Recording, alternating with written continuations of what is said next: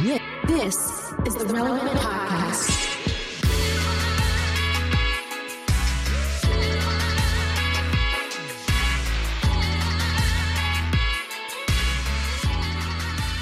It's episode 1106, and it's the Relevant Podcast. Here in Orlando, I'm your host, Cameron Strang, and joining me from Loverland, Virginia, is Jesse Carey. Hello, hello. From Nashville, Tennessee, artist, producer, mogul, Derek Minor. What's happening? Just down the road there, our managing editor, downtown Emily Brown. Hey, y'all. And in Los Angeles, I still don't know his intro. You gotta, AI hasn't helped out, man. I, I don't know what to say. Our newest cast member, you know from Social Club Misfits, it's Marty. Yeah, I think that we should never have something to say. Just be like, I don't know what it is. That's just my intro at this point. Just I don't know what I don't know what he's known for. Just tell me guy's what you're just doing. yeah, that I don't know what's going on. We should just make lies up. I don't know. Think about something. I like it. Uh, we have a great show in store for you. Coming up later, we talk to Tedashii. He has a new album out. Uh, we also have your feedback and relevant buzz. Uh, but before we get going, uh, end of September, sports are in full swing. Thankfully, there's something Yep. to watch on the weekends again. I love sports, and I'm actually, um, as I've mentioned before on this show, uh, I, I actually, you know, coach my my son. Well, I was coaching this year. I'm just kind of watching, but my kids are really involved in community sports, particularly baseball. And I was at a game last night, and I had the revelation that Little League sports is is like growing up in like a drama filled church in the most hilarious and awesome ways. I saw a guy get thrown out last night for confronting the umpire, who in this setting, yeah, it was great. It was great. And these are ten year olds. Um, as, the, the guy, you you could tell it was like so. So here's an analogy. It was like watching a dispute in church where the both like someone's like talking to a pastor or someone in authority, but they're using they're being extremely passive aggressive. like it wasn't straight aggression, I right? need it an wasn't example. yeah, I need an example. Okay. So like it, it it it would be like asking the pastor a question that directly challenges his sermon, but in an indirect way. Like, but because this was this was the the coach yelling things to the player that was absolute insults to the umpire. But he goes, "I'm just talking to my player. Oh my I'm just talking to my player." And he was like. He was like, "Good eye. Uh, that was definitely a ball. Your eye was good on that one." Even though the umpire called it a strike. So the umpire confronts the guy. I mean, I mean, deep levels of pass, pass, passive aggression. The umpire confronts the guy, says, "No arguing balls and strikes." Right. So the guy, sure enough, goes back to the same routine, encouraging his player by basically insinuating how bad the ump is. But then you could tell the ump was like, "All right, I got eye. All eyes are on them. It is, you know, everyone in the bleachers is like, all right, here we go. This is what we came for right now. Let's see a confrontation on the field. They get in each other's faces, and I can't tell if they're half, it's if it's half theater because I think they both got into the moment, you know, and they hear parents like starting to cheer, all the players start like knocking on the fence. It is the greatest thing ever. You know, it, it is it is a worship leader and a pastor having an argument on stage Sunday mm. morning. As the umpire throws him out, he yells, and, and he and he and the guy the the guy I think as soon as he got kicked out of the game. The guy realized what a humiliating mistake he made because he's in there cleaning out his stuff in the dugout in front of a bunch of 10 year olds. And the umpire goes, Kicked out means the parking lot, not the dugout. Get your stuff later. And the guy takes the walk of oh, shame. I've done that walk of shame. I've done that walk of shame. I want you to know The right guy- now. I've the done guy's that. taking the walk of shame, and as he's taking his walk of shame, head held high, everyone laughing. The umpire yells, "Welcome to Little League!" And like I'm like, all right, here we go. then later in the evening, later in the evening, they have a vol. this is another one. How how to it- Little it's League is is is wild. That That is is- like welcome to That dude wants a fight. He wants a fight after the game. Yeah, he ready This to was like a scrap, high bro, for this for real. This it is was great. People were cheering. Like people were just objectively. It wait, was like wait, the wait! Cheering WWE that the coach got kicked out because he was a jerk, or cheering like who were they cheering for? They just were cheering Just for the for something excitement. that Everyone happened was just in a besides a 10 year old Right. hitting a ball on a stick. That's Yeah. anything else was just more Exactly. entertaining than that very moment. But then it got everyone else riled up. It got everyone else riled up because, like later in the game, like the lady who runs the league, you know, she's very into the into her role. And there's like above, like behind home plate, there's a there's a str- there's like a building, and in that building is a little booth where you control the scoreboard. Now, the person controlling the scoreboard Yeah, it's just a volunteer. They're it's all just volunteers. Like a, so sibling. Or a, and look, keeping score of little league of any baseball game is complicated. Especially a scoreboard, a baseball scoreboard has lots of little lights on it. You know. Mm-hmm, Well, the other team scored, and the run didn't immediately go up. And the lady running the league, everyone's every the umpire thing just got everyone in a tizzy. Yells, "You got to put another! You got to put the other run up!" you know, to the person up in the booth. The person in the booth, all you hear is a yell out of the window. Well, you can come do it if you want to. Wow. Wow. Every, once again, wow. once again, What's in the water Everyone- there in Virginia Beach, man? once again, everyone everyone starts cheering. Even the umpire. Even the umpire. Like it is. It And everybody and, everybody's adults. That's the craziest part about this whole thing. They're all adults. Like A- a- and it was like no one was really everyone was just amped up and it was like all right confrontation is how we're going to make these games way more fun for everyone but it was like it was like when uh, the sound guy at church when like a mic starts feeding back and everyone like fault. stares back Yeah. at him like what, what are we getting or or or here okay here's the other analogy when it's like there's like a there's like a PowerPoint presentation on during a sermon, right? And and you see them clicking through the slides and all of a sudden it freezes. And you know it's like a bad scenario when the when the big screen goes to like a Windows screen, and, and whole- and everyone in the congregation is like, oh, oh, like groaning and like looking back at who's the idiot running the laptop today. It was like that for the scoreboard. I loved it. I, I love when that happens. Like there's nothing that I get more enjoyment out of of massive technical problems in, Yeah. in like a church service, and eh, no one is keeping a cool head. They, Everyone's they, they freaking love out. to it's blame the devil. They love to like the sound ah. starts to go crazy. You're the sound man or the devil, and either one, you're both in trouble. You're both working together on this one. Jesse, do they allow drinking at those I games? picture the I picture the devil. That's I what that's what I was thinking. There was actually a memo. You, you'd be surprised how many memos they sent out to remind Okay. people that that's not allowed. not lying there. They've had to email the couple high multiple noons times. out there. A couple tall What's boys. in that prime bottle? Sorry. All right. All right. Well, moving the show along. Stay tuned. Up next, it's Relevant Buzz.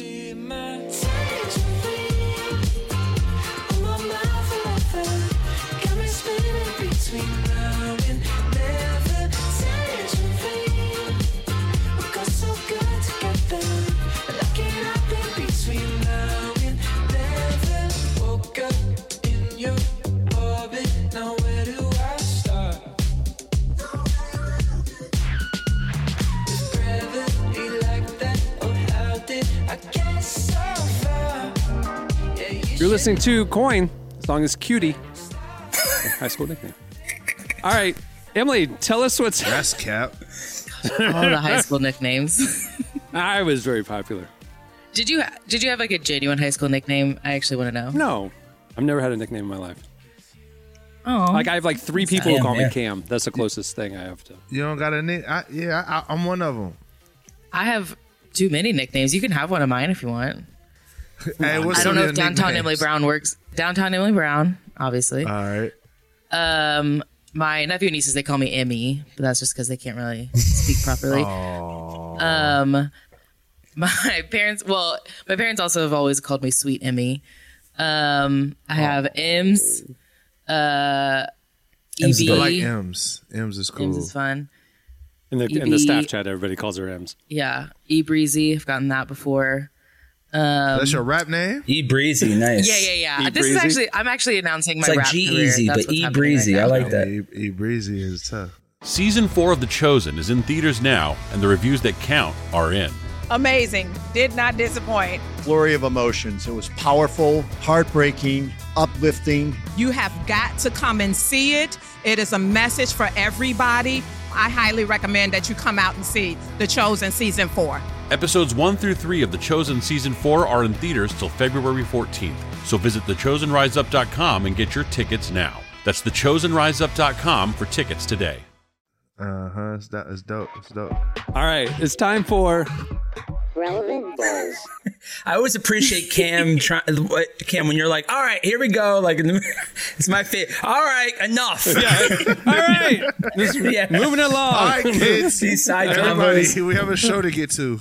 All right, tell us what's happening at the intersection of faith and culture we, this week, Emily. we spent 15 minutes learning about a local little league conflict. The What excitement is in the room is possibly happening at the intersection of faith and It's culture? gonna be more important. I wish I would have filmed it, guys. It was magical. Um, okay. Beyond Little League fights, what's actually happening in the world? Uh, after a very, very long summer, uh, the writer's strike has officially ended. Woo! Yeah, As of this helps us all out. Oh, cool. Yeah. Uh, uh, there's still the It's actor like, oh, strike cool. going on. So, you know, there's still not going to be a ton of new content out, but at least the writers, you know, we'll get like talk shows, late night shows, different things like that. Drew Barrymore. and they can start working on projects at least, at least, which is exciting because there's already been a few projects that have been announced. One that caught our eye is apparently there's going to be a reboot of The Office.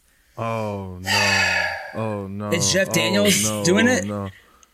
Greg, Greg Daniels. Daniels doing it? Oh my gosh, that, he's the main Yeah. guy. He's the guy who makes it happen. Yeah, so I'm he's, surprised. he is a sign with. I don't know if that makes you feel any better, uh, It Derek. You me seem a feel little better. Yeah, but I'm like, don't reboot. Gen The Z Office. version. Is it going to be the same cast like old, or is it new? They haven't new announced cast? any details. It's all it is is the original showrunner Jeff Daniels. He announced or Greg Daniels. He announced that um, he is working on a reboot, um, but there's no details about you know is it going to be the main cast or the returning cast? is it just like a redo? What are they doing? I, I I had I thought I read, and maybe this is maybe it's all speculation, but I thought I read that some of the main cast was going to potentially be in it. You know, So over the like I could years, see the it main- sort of So it's like, going. It's going back to Dunder Mifflin, like Yeah. which would have no chance of still being in business. Yeah, I over I've heard something that's a different point of view too. It's not like the same setup. Hmm. It's totally different. Yeah, I think he's. I think he right now he's kind of playing around to see like what does a paper company look like in 2023, if at all. Well, they were already Um, selling, you know, computers and printers and and the Triangle tablet and all that stuff. Yeah, it was already over no, when Michael left. their. Uh, They got bought by Sabre. Yeah, Um, after press when Michael left, it was over for me. yeah. Yeah, so that's the Those thing. last, like those last two seasons Yeah, are pretty rough. The finale I, brought I it do home, think but some of the cast over the years they've made comments about you know they'd love to get the group back together, do some maybe a reunion, not necessarily a reboot. Some I'm sure would be more interested in a reboot. The hard thing is, you know, it was already tough when Michael left. I do not see a single world where Steve Carell comes back. Um, I don't see John Krasinski coming No. back. Like he's he's kind of gone no off way. too. So then it's like we don't have Michael, we don't have Jim. Probably won't have Dwight. I- I don't I think so. never I, he has this new documentary would be a on on Discovery about finding himself. I think he's finding himself right now. well, they were going to do a Dwight spinoff. Oh, really? Uh, he was on our cover. Yeah, yeah. They were going to do a Dwight spinoff, and they shot a pilot. And right in the last season of The Office, and if you remember the storyline where he started dating the farm girl, and they bought a tractor or whatever, and then like all of a sudden there's all these new characters. That was setting up his spinoff show, which was going to take set uh, take place at Schrute Farm. It's like a Joey And then it spinoff get when Friends. up. Remember when Friends Right. ended and Joey took like Joey was for a yeah, season, moved to LA. and but everyone's they like, didn't. "Why?" They didn't move forward with it because it, the you know pilot flopped or whatever, and so they turned it into an episode of The Office. So there's oh, this Oh, wow. weird farm episode in the final season, and it was originally the oh, pilot. I gotta watch Dwight that. I Schrute. never knew that. But but do you think he, here's here's why I think I'm I'm skeptical of it. Not so much like the cast or even like reboot rebooting an idea that works. Like that rarely works. But hey, I mean, look, the, the American Office was a, was you They know brought kind Arrested of a- Development yeah. back. I mean, after however many years. But but I think I think the main issue isn't so much that or even like the cast.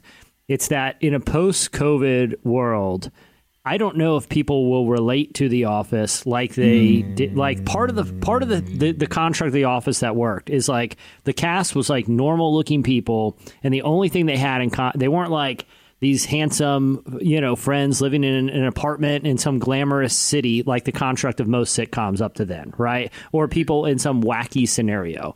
The the whole construct was they were average people their only point of relation is that they shared a piece, right. piece of carpet with other people for eight hours a day. Can't we all relate to the, the humor of the mundanity of of, of mm-hmm. office Yeah. life?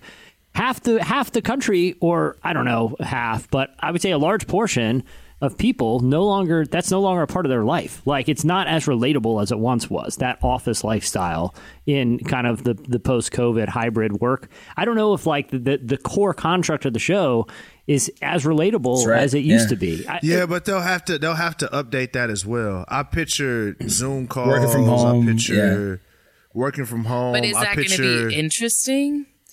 Well, I mean, it's gonna be on Because CW. it's like a you said right, Emily. It's gonna be on CW, Oh, yeah, so it's right after of- Riverdale. I can think of tons of ways you can make the office interesting from people's people working. It's gonna be from after the. Flash Like- on CW, so it's gonna be Oh great.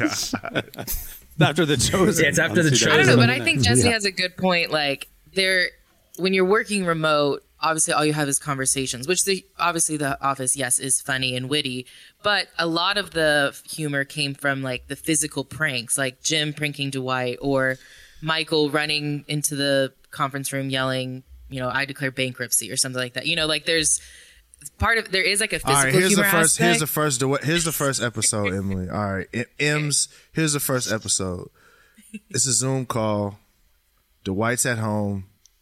He's he's he's trying to set up his camera. Finally gets his set up, right, and then he turns around. He hears a a, a chicken or something. Turns around. He stands up, and he doesn't have any pants on. and you just see his bare naked butt, but it's blurred out. and then they look at the camera, and then do do do do do do do. It's it. You know what I'm saying? And it's all about inappro. Like, what do you do with that? You see what I'm saying? It's all about like, does he get you does he get in trouble with HR? Do, you see what I'm saying? Like that. So I picture it being that kind of stuff, like that, or somebody working from home, you know, but. You know they're they're not really working from home. It's like a party at work. You know what I mean? Like all Sure, kind of sure. different stuff like that. I, I could see that. You know what I mean? Somebody It needs a calling good out main sick character. It all needs the like a time, famous but character. they actually though. don't have COVID. It needs a you famous know? character though, right? Like we Oh, need yeah, one got- like and it has to be a somebody good new. anchor character for that to actually happen. You need somebody like remember when Will Ferrell was on it? How weird that was. Like that was just the oddest. Yeah. Yeah, I, you would like that part. I, I don't know why, but that was just such a worst. That was the weirdest part ever. I love Will Ferrell.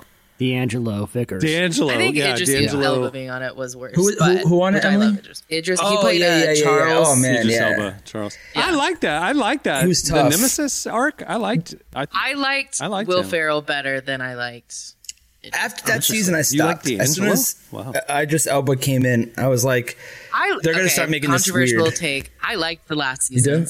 Seasons. I didn't. They were not the best. I want to see that I Dwight episode them. on the final season. When I rewatched The Office, it's a, it's just a different. It's just a different show. I It- know, a, cou- I it's know a a fine couple show. people that love those episodes. Actually, there's some good. Anyway. There's some good stuff on there. All right. What else we have? Um, yeah, there's a really interesting new documentary that premiered on HBO this week called Savior Complex. Um, and it tells the story of a woman named Renee Bach and her charity uh, serving children. Um, so Renee, when she was a teenager, she went on a mission trip to Uganda um, to work at an orphanage. And before long, she started her own charity. I remember Um, this story. Yeah, so she started her own charity to treat malnourished children, which is great, common story. But she started performing some of the medical treatments herself, even though she didn't have any proper medical Yes. training. Um, and after a few years, some of the other workers started reporting it. Um, before the charity shut down, uh, roughly 100 Ugandan children uh, died.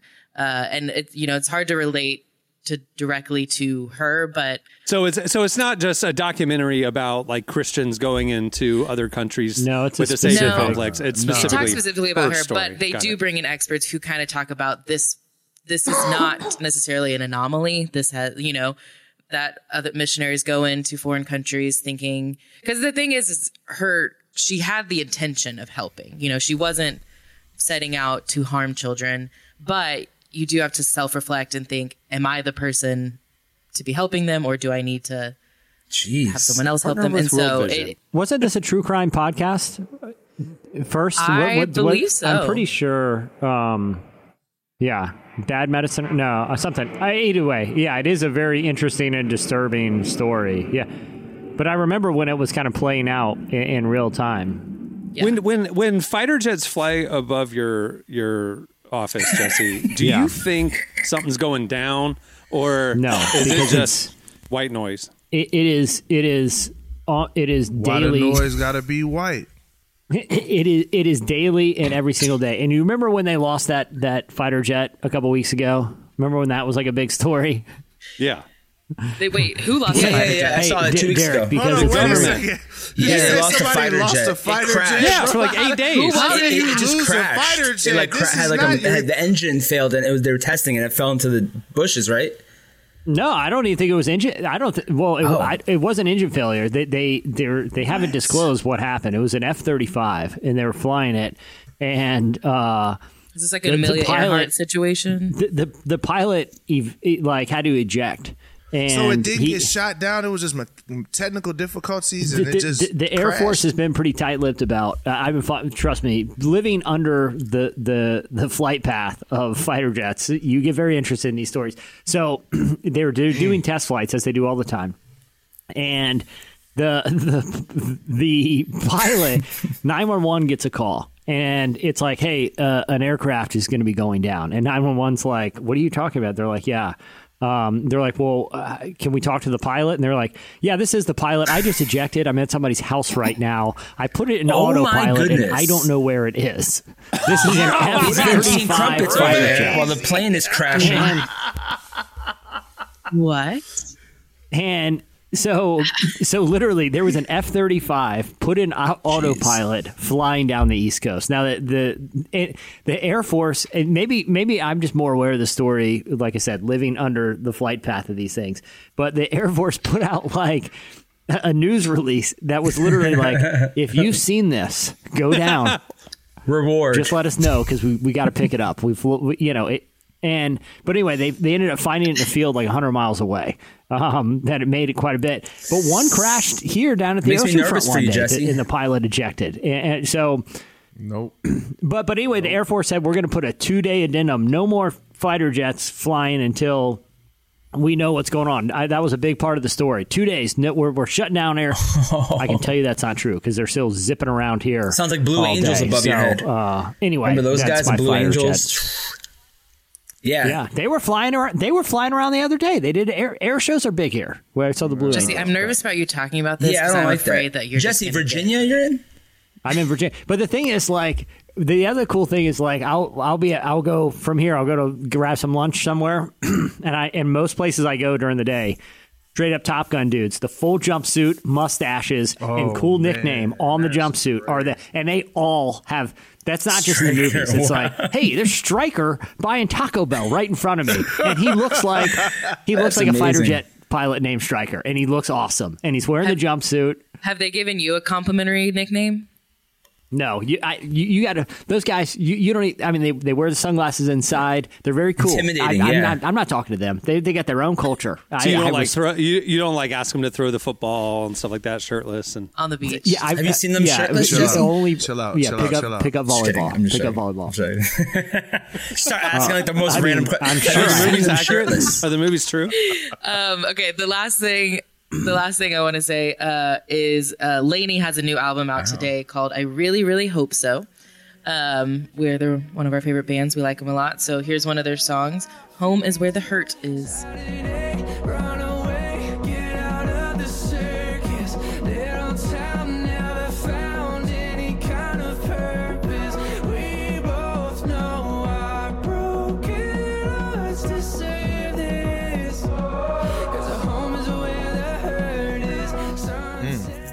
One's where the hurt is. All right. Well, Laney, new album. It's a rough check week. They've been in Drake's dropping.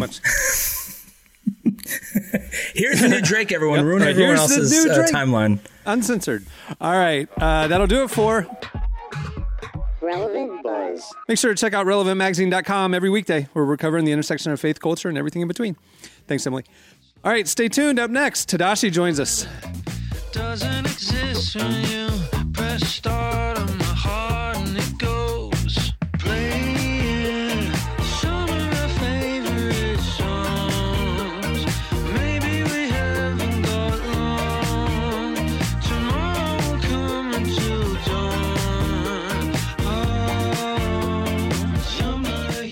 You're listening to Teenage Dads. The song is Speed Racer.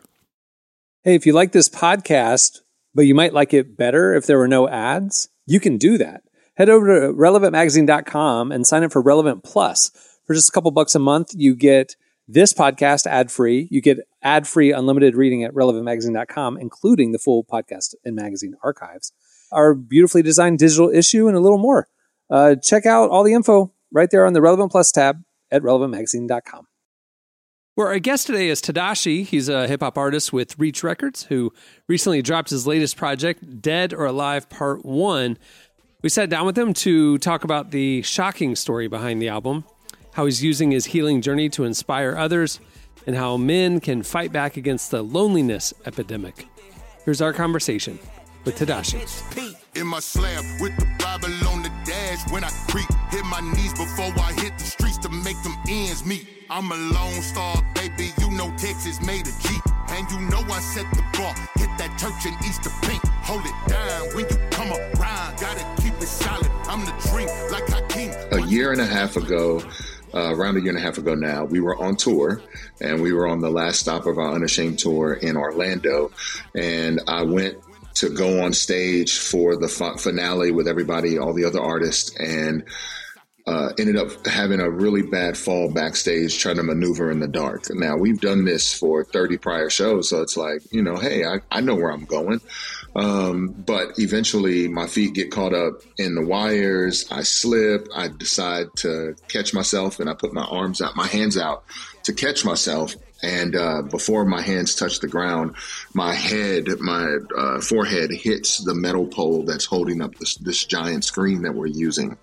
And then as I hit the pole, I go down to the floor and my and I hit right under my eye. Um, I hit the base of that metal pole holding up the, the screen. So instantly I'm like, yo, I'm out of it, but I feel the pain of it. And I just kind of cry out for somebody like, yo, I think it was, uh, um, that one of the tour managers out with us. And I was like, yo, help, help. And, um, they come over, they, they pick me up and I go, all right, my head hurts so bad, man, but I, let, me, let me get on stage.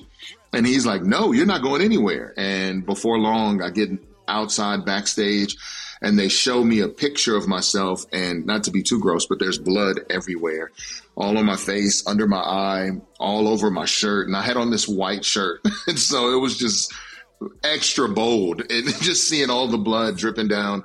And, um, after that, after that spill, I found myself really going through more than I ever thought I would. I ended up with lacerations on my forehead and under my eye, um, 12 stitches on my forehead, nine under my eye.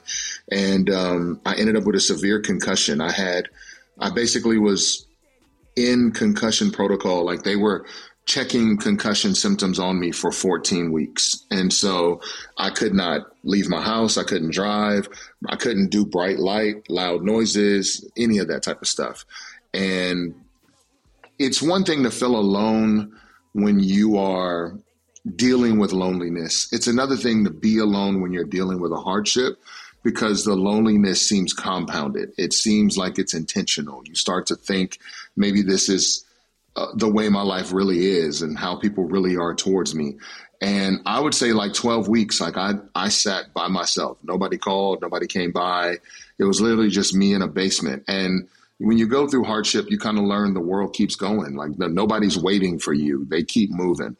And through all of that, I had all of these ups and downs uh, emotionally, mentally, and my mental health.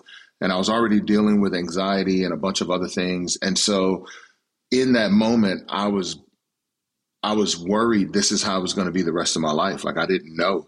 Um, I, I learned through this if your brain is overstimulated, it will shut down minor functions to make sure major functions take place. So I didn't have hearing in my left ear for like three days. At one point, my vision was blurry. I just thought this is how my life is going to be now. I had no clue. And to be able to leave my house right now today, drive myself where I need to go, hear the, the noise of traffic and not have a headache or get dizzy, to not feel vertigo as the car's going forward, to not get dizzy going up and down the stairs.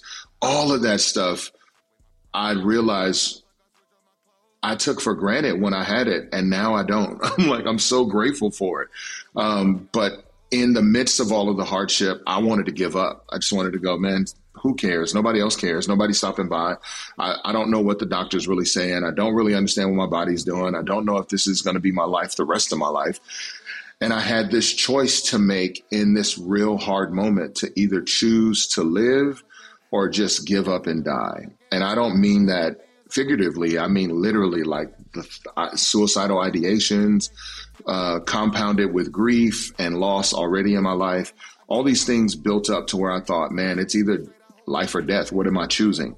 And so when I did, when I started working on music, it really stood out to talk about where I was in, in that moment and to kind of realize other people are dealing with some of the same issues when, when it comes to asking that question. Today, will I choose to live or will I choose to die? What am I choosing? And so, Dead or Alive really did come out of this real place where I'm going, there's no other answer except these two, and I got to choose. And, and I'm choosing life today. And so that's kind of what it all came to. Dead or alive, you decide. And I decided to choose life. Got whatever you want, I want all of it. Got whatever you want, I want all of it. Got whatever you want, I want all of it. I don't wanna be labeled as counterfeit. I see evil is back on the prowl again. God, I want you to come in my heart again. I've been lost if I'm being so honest. Yeah, Oh, thank you for sharing that. Um, I, I'm, I'm just curious, you know, are you still kind of healing now? Or are you in like physically a better place at least? Or Yes. So thank you for asking that too. I appreciate it. I am in a better place physically, mentally, emotionally, all of that. Uh, still dealing with like brain symptoms. There's moments of fogginess. There's moments where I still can't do loud noises. If like I have kids, if they get too close to my ears and they're like, the hardest thing right now is to have a kid behind me and I can't see them, but they're just loud in my ear. It it jolts me. My nervous system goes up. I go into fight or flight mode and I feel super stressed. So I go, hey, sit in front of me. You got to get in front of me. And that's still there. And I don't know if that'll ever go away. And then the other thing, um, my upper lip, when I hit my eye, I hit my entire face on that base. And this is still numb. Like to this day, if I touch it, it, it feels numb and tingles. And my smile is now crooked. Like if I smile, this doesn't go up all the way. And I'm just like, wow, this is a permanent reminder. It seems like, I don't know if it's permanent, but I, if it is, it's like this constant reminder for me of like, yo, this thing really happened to you. And one of the, I think one of the most difficult things, both physically, mentally, and emotionally, that stood out the most, um, that comes to mind when you think, when you ask about dealing with it or not, was um, how much attention and importance, that's probably a better word, how much importance do I give to this? Because it's, I don't know about everybody else. I won't speak for everyone else, although I do believe others deal with this. I was raised and kind of taught like, man, just suck it up, bro. Life is life. You just got to suck it up. Then when I see other people's reaction and they just kind of move on, it just kind of goes, man, I'm, am I making a big deal out of this? Am I doing too much? Like, am, is this not that big of a deal? And it took medical professionals to kind of go, hey man, I don't know why you you want to treat this like it's not a big deal. This is serious. Like you had a severe concussion, plus growing up playing football in Texas, having car accidents, like all these things compound on your brain. And for you to be able to snap back out of this, I think you need to take it uh, or see it as more serious than you are. And it took them to kind of help me to realize I'm not downplaying this anymore. I'm not making too much about it. I really did go through something. And so I know that's kind of the wrestle I've, I've heard as I talk to other people. Like, we all want to downplay what we've gone through for the sake of other people because other people are not as invested as we are as the ones going through it. But ultimately, I'm like, no, this is not anything to downplay. That that was kind of the start of choosing life. And I think what you were saying too also kind of t- ties into something you mentioned earlier about, you know, you were really struggling with loneliness, which I think is something that a lot of people struggle with, specifically men. Um, I think like there's an actual like epidemic these days Yes. of male loneliness. Um, I'm curious, how did you break out of that mindset of feeling lonely? Like, what helped you get out of that? I learned because of my experiences uh, as for who I am. My my parents are are uh, not together. My, I'm biracial. My dad is Polynesian. He's Samoan, and my mom's black. So I'm like The Rock, but in reverse. Uh, but I look just as good. So I'm like, hey, I am this biracial kid who grew up in Texas, and I get a chance to finally go to the island to meet my dad. And I meet him, and I hang out on the island. And after two or three days, the island was only two miles large, like wide. There's nothing else to do. There's nowhere else to go. Excuse me. And it hit me. An island is just a trap. That's all it is. It's a paradise as long as you can leave it. It doesn't remain a paradise if you can't leave it. Then it becomes a trap. And for me, I learned isolation looked like a beautiful island that was going to be filled with safety and protection. And I'm going to be okay because, hey, that's what the world says anyway. You got to learn how to be on your own and do it on your own. And yet, what I what I realized in the deepest parts of my loneliness was I had allowed isolation to be this island I ran to that became a trap. And so I had to break away from isolation and go be with people and allow myself the freedom to be myself around those people. So the first thing I did, honestly, I left my house when I could and I went and hung with strangers, like complete strangers. I would go to, I remember one time I went to a, um, it was like a wing place here. And I went and sat down and I just started talking to a dude at the bar and started having a conversation. I went to another spot and um, I went, I purposely went to this one part of town where where there the houseless community, people struggling with houselessness would would be, and I would just go sit out and, with a case of water and I just start talking to them and hearing their story. And what that did, it did two things for me. One, it made me realize that I'm not on an island anymore because I'm actually engaging the world. But two, it helped me to to take the focus off of me and to see other people's worlds as well. And so that's where I, I started. I didn't start with, hey, let me go get with my friends and hopefully they understand me. And I didn't start with, man, my wife who's already dealing with a lot, being a mom and being a wife and being a business owner, like, let me get her to take some of her time to really get what I'm saying. I went to people who weren't obligated but would be willing. And I just started engaging strangers. And that gave me this mental clarity to then come back and engage my community. And I know that's probably random to people and doesn't make sense. But honestly, when there was no expectation on me, all I had to do was just sit there and be. I found ways to be my true self. And then I got to come back to the people who know me, quote unquote, and actually help them understand who I really am. But I had to start somewhere. And I knew just over processing, if I just go straight to my friends again, it won't make sense for them and they'll pick up where they left off, even though I'm somewhere completely different. It's been 14 weeks. Like we're not in the same place anymore, but they're going to pick up where, where they left off with me. And I don't want that. So let me, let me, let me not let them be the first. It's like, I'm, I don't want to jump in the deep end first. Let me go to the shallow end and ease my way down into the deep end. And that's kind of what I did.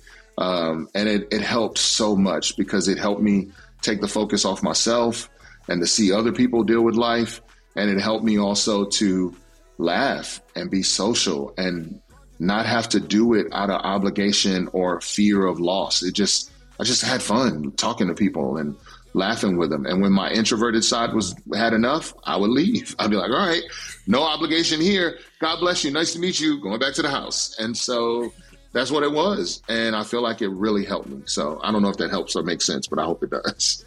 No, I, I really do love that. I think that's such great insight and like to be able to hear from someone who really knows what that struggle is like and what it's like to to do the work to choose to do the work um i think is is important. I'm curious like how does it feel to sort of be on the other side of that? Or do you feel like you're on the other side? Do you feel like you're still going through it? Uh, honestly, I feel like I, I have my good days and bad days with it.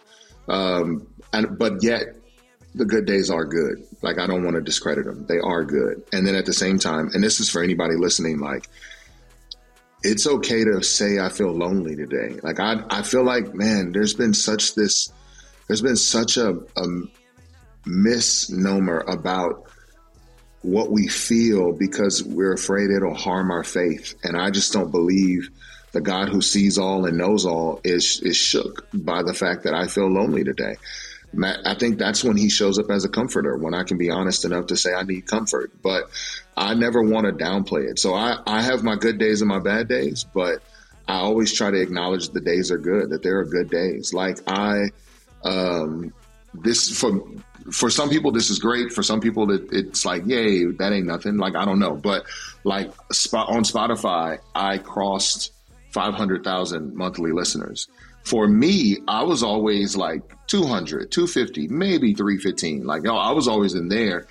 And again, to some people, it's like, well, man, why are you complaining about that? That's awesome. I only have five. You know, it's like, I get it. But for my own personal goals, I remember praying in January, like, God, it would really be awesome if we could cross 500,000. So I'm going to work hard to try to do that. And when I saw it happen, I was like, I literally prayed that prayer and I looked and I saw it. I was like, I just want to do it before the year is out, God. And it happened this month. And I was like, shut up. And so it was, it was a good day. So I wanted to acknowledge the good day. So I started creating little tent poles or, or flags of remembrance for the good days. So, um, I, I, I give myself one cheat meal a day. And so on that day, I mean, not a day, a week, one cheat meal a week. And so on that day, I, I got, I got ice cream. I don't like just, oh, I'm to eat some ice cream.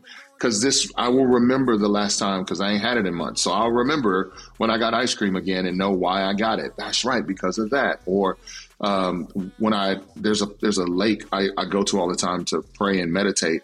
So I just took a little, little container and scooped some of the dirt from the place where I go and I keep it in my room to remind me those are good moments. Those are good days. So I, I keep these little flags of remembrance and I try to make sure they're there for my, my brain to go back to like, man, today feels super lonely, but there are good days. So just hold on. I know my people gon' fly one day. That's why they get high some days. So as I lay down to sleep, I pray my soul to All keep. pain in my heart, barely even made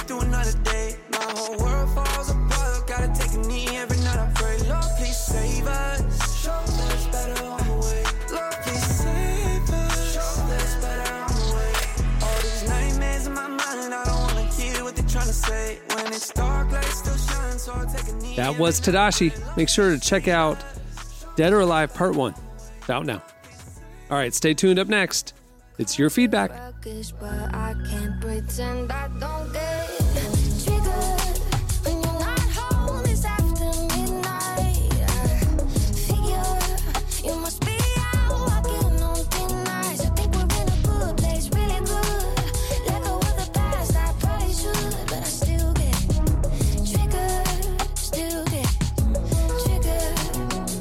You're listening to Sarah Reeves and Social House. The song is Triggered. Today's show is brought to you in part by The Chosen. Season four of The Chosen is coming to theaters nationwide on February 1st, and this season has everything clashing kingdoms, rival rulers, and when they're threatened by the reality of Jesus' growing influence, religious leaders do the unthinkable, choose to ally themselves with the Romans. As the seeds of betrayal are planted and opposition to Jesus' message turns violent, he's left with no alternative but to demand his followers rise up. So get ready, relevant podcast listeners. February 1st is the big release day. Go get your tickets now at thechosenriseup.com.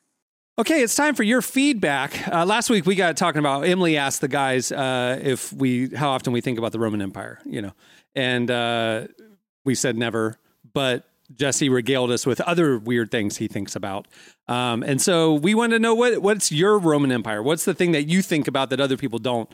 You hit us up on Twitter X at Relevant Podcast and on Threads and everywhere else. And here's some of our favorites. I, I'm gonna. I'm about to blow Adam Davis's mind because he seems to not really know too much about the finance system. Um, I'm. I'm gonna. I'm gonna save him many nights of sleep because he ends his tweet with this. I've lost many nights of sleep over this. I still don't. un- I still don't know how ma- how banks make money. Jeez. We just give them ours, and then what? Jeez. Adam, listen. Has he never heard of interest? Listen, they loan that they take your money and they loan it out. And we have to pay back those loans. They charge It's called It's a Wonderful rate. Life. you Yeah, want to they- figure they out how banks work. They charge an interest rate and they make money on the interest that you pay on those loans. Now, the reason it's precarious is because if everyone pulls out their money at the same time, then uh, uh, you know then they don't have any cash, and that's why they have. That's why bank runs are a concern. that's why we have listen to this this thing called the FDIC, which is federal insurance for your bank account that ensures uh, the system doesn't collapse. So sleep well tonight. Now you know how banks He's gonna work. he's gonna hear that and be like, I'm upset at the way that they spoke to me on the show. and I'm never gonna listen ever again. Um, I think Ben Stroop's got he's got the right one here. He said one of his big ones is what is the longest a road can have one solid line and one dotted line. Like it's only safe to pass on one side. How far can that go before it's safe on both or safe on neither side? And I think He clearly lives in a rural area. He lives in a rural- I don't. We don't think about But- long roads where you can pass. Normal. I think this is a great example of Roman Empire because I've seen so many people this week tweet about like this is my Roman Empire, and they're talking about like Harry Styles, and I'm like he doesn't count because he's like in the news all the time, so like people are always thinking about him. This stuff, Ben, sweetie, I think you might be the only one thinking about this, and that's what a good Roman Empire is is a question that no one else is thinking about, like Jesse's horse theory or uh, the origin of who was the first horse rider. Uh, Sorry, Jesse. have I, think you're the only one, one thinking Emily. about. I want to hear Derek's. Derek, what oh, do you got? Derek, what's yours? I have the best I one. knew you were Bridge says, Bridge says your mom. I- that was yeah. I love how we added mom. that in That's there. That's my favorite one. That's neither constructive I like- or I like criticism. Joking. right. It's it's it's just he's a six year old. I love it. On Scott Armstrong. Well, maybe. he thinks about the Great Pacific Garbage Patch all the time. What is that? It's so an in the Pacific Ocean, plastic. there's yeah, there's like a vortex of all like the uh, debris and litter from the ocean that's just like sitting there and just No. casually polluting everything.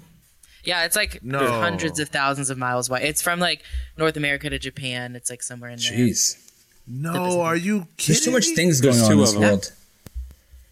I know enough information. That's a oh good Roman my Empire. goodness, this is insanity. It's the I size of just Texas. Googled it.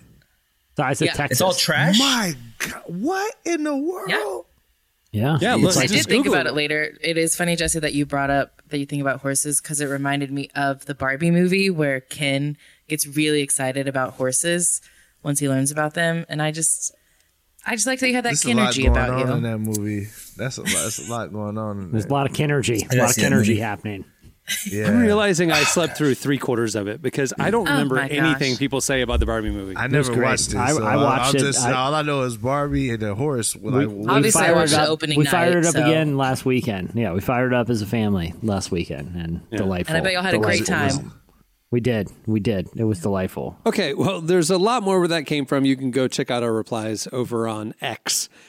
Want to see more? You guys have a lot of stuff on your mind. Okay, it's time for this week's. Editorial question of the week. Hey.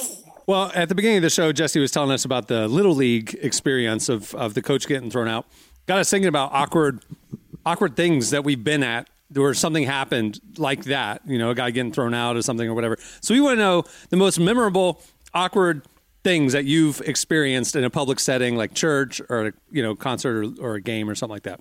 Hit us up on X at Relevant Podcast and uh, at Relevant Magazine everywhere else. Not We'll only do those like those type of things live rent free Mm. in my head, I give rent away. And the, like that is rent controlled in my head. Like awkward public things that I witness. I just a little room right there for a little league guy getting tossed out into the street and all us watching him hilariously do the walk of shame and the umpire coming back up just to scream welcome to little league to an enormous laugh.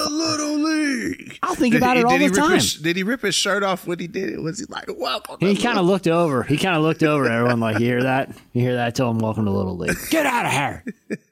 I saw a botched proposal at a Magic game, like right in front of me. Oh, Like she Wait, didn't what want the mean attention. Well, it was like, well, it was one of those timeout ones, and all of a sudden the spotlight and cameras show up on this couple that's right in front of me, and he very nervously and awkwardly got down on a knee and whatever, and they're on the jumbotron and all this stuff, and she, I heard because I'm six inches from them, I heard her say, "I told you I didn't want this." I told you I didn't want this. and and the camera is like on them and everybody's cheering and and he rang and she starts crying and shook her head no. And everybody starts oh. booing and thinking it was like a joke like you know like it was a skit. And camera goes away and they literally she like ran out crying and he awkwardly left a minute wow, later that's and- amazing. They booed her. yeah they Did booed the Magic whole win that yeah, game? it was it was the most uncomfortable I don't even remember I, I probably not Now I- that is from rough. The Office. Like That's you wanna rough. was about- so that's uncomfortable, Scotch dude. Tots level. Because That's like after she ran Tots off, he's sitting there He's after like, she ran off. good He's money." sitting there because he's on the front row and he's just sitting there alone. Like, what do I do now? Do I go check on her? Everybody's staring at him. Ah, and what do he you do? eventually just walked out. But This is that's Scott's At that point, I enjoy the game, of- get some nachos, and stay she's together? gone. And it's there's no recovery there. You can't recover from Get some that. nachos So you might as well just it's one bye bye Nah. You're done. nachos. Yeah, nachos. Have a good day. Yeah, Just move, just move cities. Do you think they? Do you think they, broke stay up together? for though, or do sure. That's breaking up. How do Oh, you they come back stay from that? Together. No, There's no, no they way. stay He's together. simping then. That's why. They stay You together. think? They stay together. I knew- If, if, if, if he was brave enough to do that, he clearly is a person that does that all the Can time. Can I tell you the type of guy he is? I, I know exactly the type of guy. This Like, is the type of guy that she was like, you know what? Yeah. Hmm. I think we should break up. And the guy's like, I'm gonna kill myself. I'm just gonna kill my like. That is the type of guy that this is. I already know. He's the type of guy that's gonna. He's like, I'm really sick, and like he's it's something bad happening because he just doesn't. He doesn't want to face the news that his Right. girl is like, you're really not. You're not for me. And so he's the type. He's extreme. You know those type of guys. It's always like a neckbeard type Right. guy. Or he's the guy that just it, it, that, or the, or the guy that's just always saying stupid stuff in public. I'm that guy And though. Oversharing, like over. I'm saying, but oversharing. But like, I'm that guy. You know what I'm saying? Stuff that doesn't make any sense. Oh no, Marty. Derek. I'm that guy. That guy. I'm an open, guy, but I just feel like, listen, I just say things and I really need to. This podcast has taught me a lot about uh, not saying things. And I just want to thank Cameron for all the editing details that he has added to their Dude. episodes. There have been a number, number of runs. details. We had we had a meeting about the Liam Neeson pee pants Really? conversation. Like, do we leave it Did we in leave it at in? all? Do we take it all?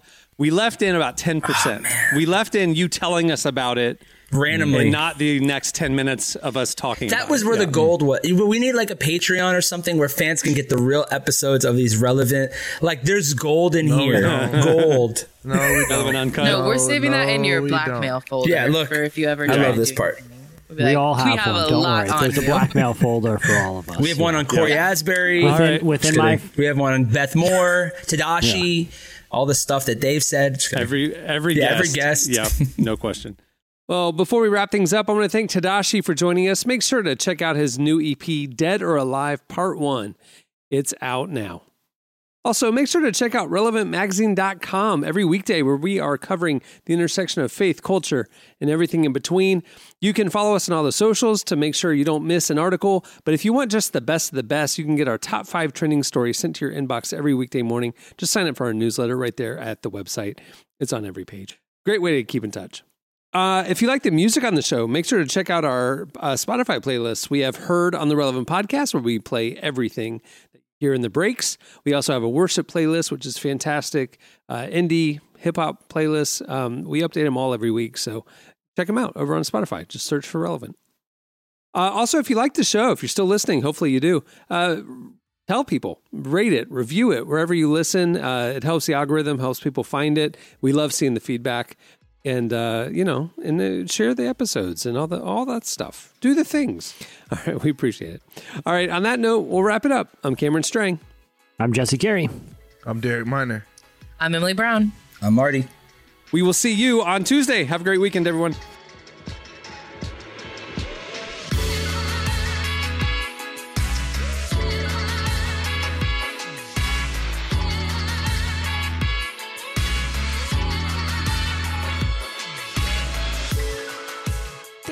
Listening to the Relevant Podcast. Check out our features, interviews, and news updates every day at relevantmagazine.com. And make sure to follow Relevant on Facebook, Twitter, and Instagram for the latest.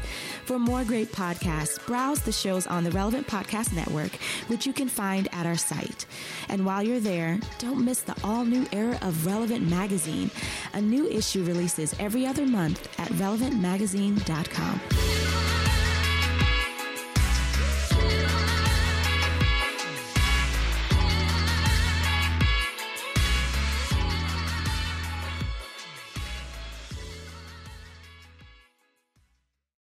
Well, you can come do it if you want to. Relevant Podcast Network.